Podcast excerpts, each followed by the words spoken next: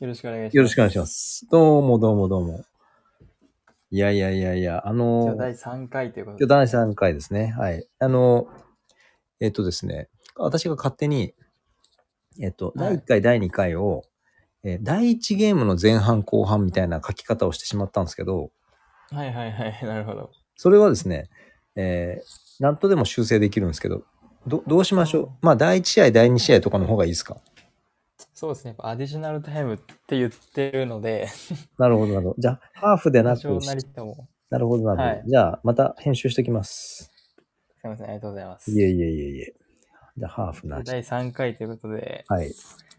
前回はちょっと僕への自己紹介も含め、なんかあの質問があった ので、今回はちょっと、本ちゃんに質問しようかなと。おいいっすよ、いいっすよ、いいっすよ。ちょっとき、はい、はい、はい質。問というか、まあ、聞いてくれている方がどんな人なのかあ、なるほど、なるほど。説明しつつ、はい、はちょっと変なとこ深掘りしていこうかなと。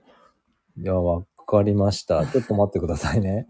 えっとですね、心の準備はできてるんですけど、はいはい。で展開として、あの、チャンネル名が決まっていない中で、パーソナリティの、えープロフィールを知っていただくという流れはあ悪くないなと思って、今、オッケはいはいはいーです。はい。メルメはいつ決まるんだってなります ね。いや、もう本当それです。まあまあまはい。あ、あし次、次回にも。次回、はい。はい。じゃあ、え、いいっすよ、いいっすよ。な何でも、じゃあ何でも聞いてください。で、今はどちらで活動されていますか今ですか今ですね、あの、福岡はいにおりまして、福岡ですね、はい、福岡の、あの、活動自体は福岡市になりますね。福岡市で、はい。そうなんです。緊急市の活動。市として、はい、鍼灸師とかして活動しつつ、えっと、まあ、教育に携わってはいるんですけども、はいはい。えー教育はですね、あの、資格支援学校の、あーえー授業に資格はい、いわゆる、その、昔で言う、昔で言うと今も言うのかもしれない、いわゆる、あの、盲盲学校ですね。うーん。はい、の、あのー方々に、まあ、教育をうん。させていただいておりまして、はいはい。いきなり話広げるんですけど、はいはい、ぜひ。 あのー我々ほら国家試験受けたじゃないですか。はい、そうですね。はい、我々って問題読んで、あの、大事なところ丸囲ったり、下線部引いたりして、あ、この問題はこれを聞いてるんだなっていうことで、あいこやはい、よくやってましたう、。や、やりますよね。はい。でここで、あの、竹ちゃんに考えていただきたいのが、はいはい。全盲の方って、メモは取れるでしょうかはあ、全盲。全盲、つまりもう見えてない。見えてないんです。展示で受けてる方って、あ、これ大事だなっていうチェックができるかどうか。まあ僕の見解としてはできてほしいですね。 まあそうよね。ただ、はやいっ。ぱ展示ともなると、はい難しいとこもあるのかな。どこで区切っていいとかもあるし。そうなんですよ。あの、こういった会話で、あの、あ、はいはいこれ大事だなっていうのは、め自分、ご自身でメモを取るというか、展示をこう入れるっていうのは可能なんですよ。そうですね。ところがどっこい、試験となると、持ち込めないんですよ。ああ、そっか。で、そうだ、持ち込めないのだ。そうなんですよ。びっくりしたのが、試験を受けるときにメモなしなんですよ。はあ。もうちょっと僕、私はお恐れ入ってしまって、確かに。ああ、うんうん。でも次の文章の中で誤ってるのはどれかって言われたら、我々は、その、あ、これは本当に正しいぞとか、こいつ怪しいなとかってチェックができるんですけど、うん、展示で受ける方々はそれできないんですよね。できないだから、一番最初の文章が怪しいと思っても、一番最初の文章は怪しいですねっていう記憶をしとかなきゃいけないんですよ。な。またそこでかかっちゃうですね。そうなんですよ。で、2番目の文章が怪しいってなると、2番目の文章も怪しいっていう記憶を残しておくんですよ。うんうん。で、本当の、えーっと、大嘘を見つけて、それを選ぶっていうんですけど、国家試験、その、なんていうかな、こう、メモなしで受けてる人がいるっていうのを聞いたときに、ちょっとたまげてしまって、いや、確かに。一問一答じゃないとダメですもんね。そうそうそ飛うばそうって言ったらもう忘れちゃいますもそんうね。そうなんですよ、そうなんですよ。それができないし、だから、まあ、針子休止まってだ時間もかかっちゃう。時間もかかるんですよ。だあの、ハリシキューシって180問あるんで、で、4択肢、いわゆる選択肢は4問なんで、えー、32でしょ。720問答えてるようなもんなんですよ。いや、もうちょっときつい、びっくりするでしょ。もうすげえなと思って。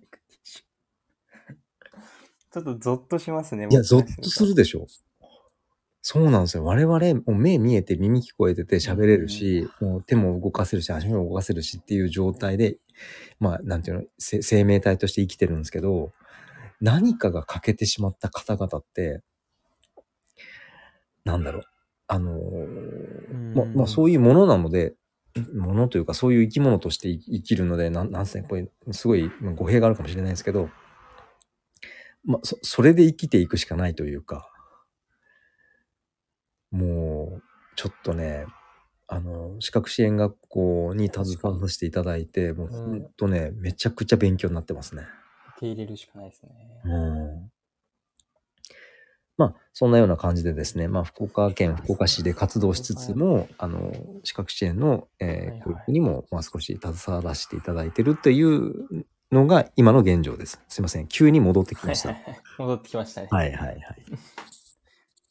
いや、でも一個話題としてもう話せそうな話題でしたけどね。ほんとそうなんですよ。こうもうこれだけでも、で、えっと、もうちょっとまあさっきの話引っ張るとすると、今ですね、はい。タッチパネルになってるんですよ、世の中が。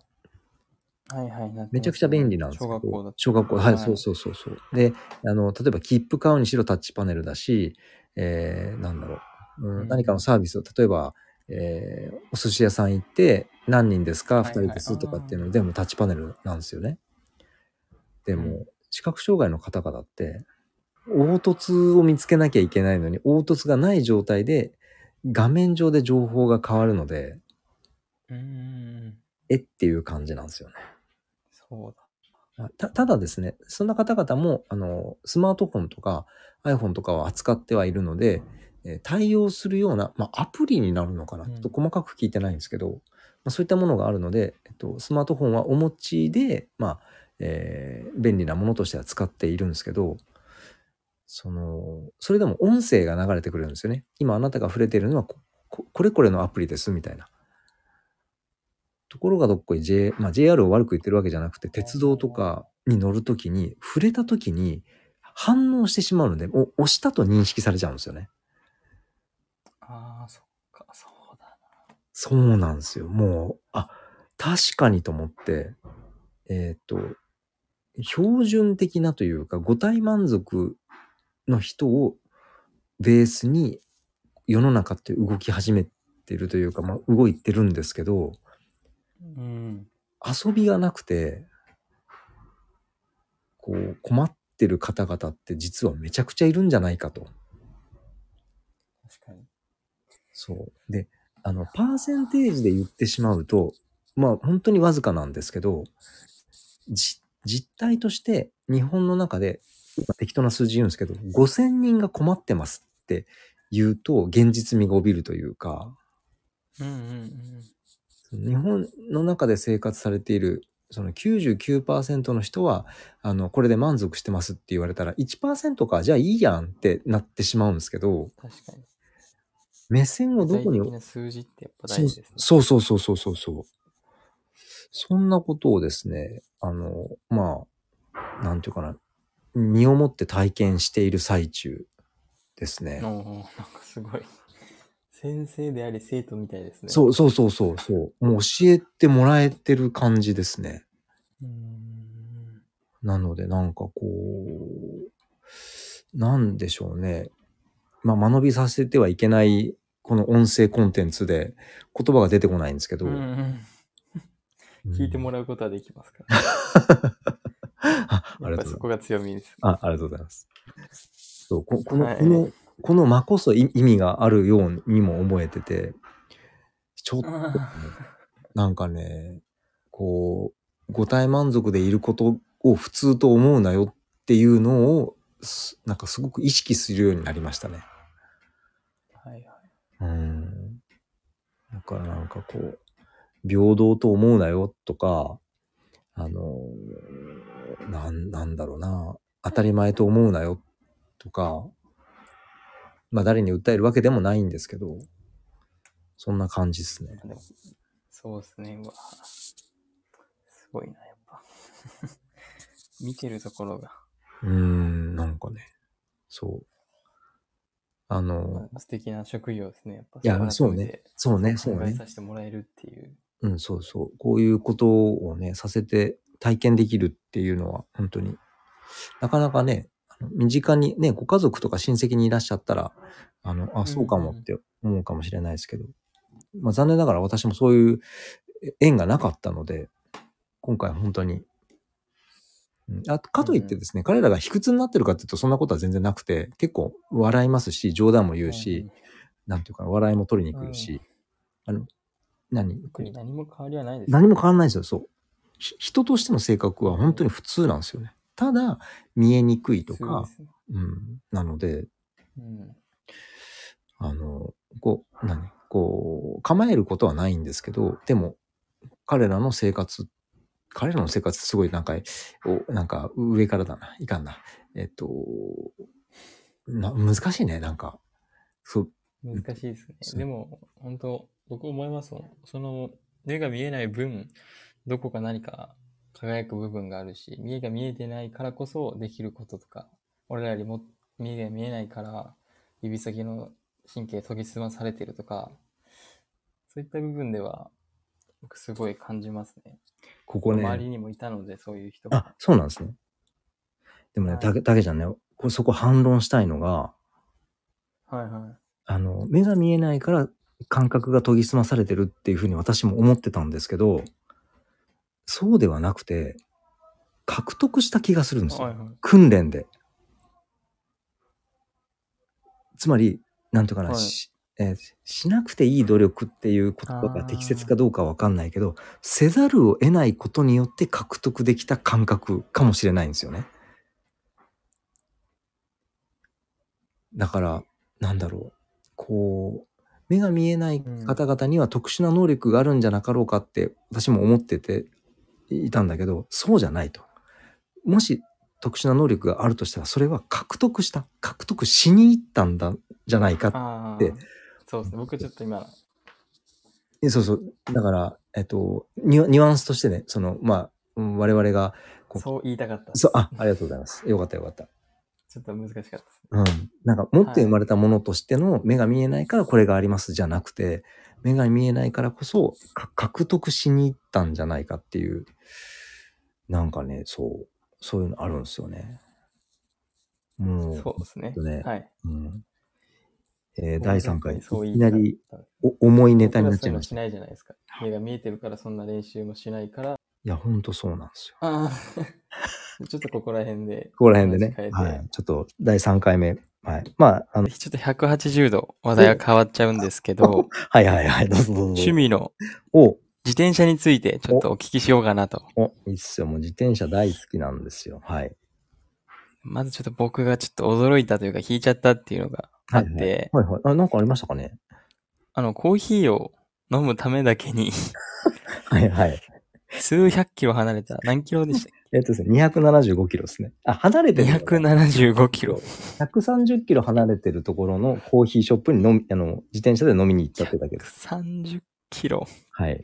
コーヒーのためにですかね。そうですね。まあ、こまあ、そうですね。それは。すごいあの、まあ、そう聞くとめちゃくちゃコーヒーうめえのかっていうふうになるかもしれないですけど、コーヒー自体は美味しいんですけど、私が自転車が好きなので、プロセスがってことですね。そうそう、その自転車のプロチームが運営しているコーヒーショップがあるので、まあ、そこに飲みに行ったという感じですね。あはい。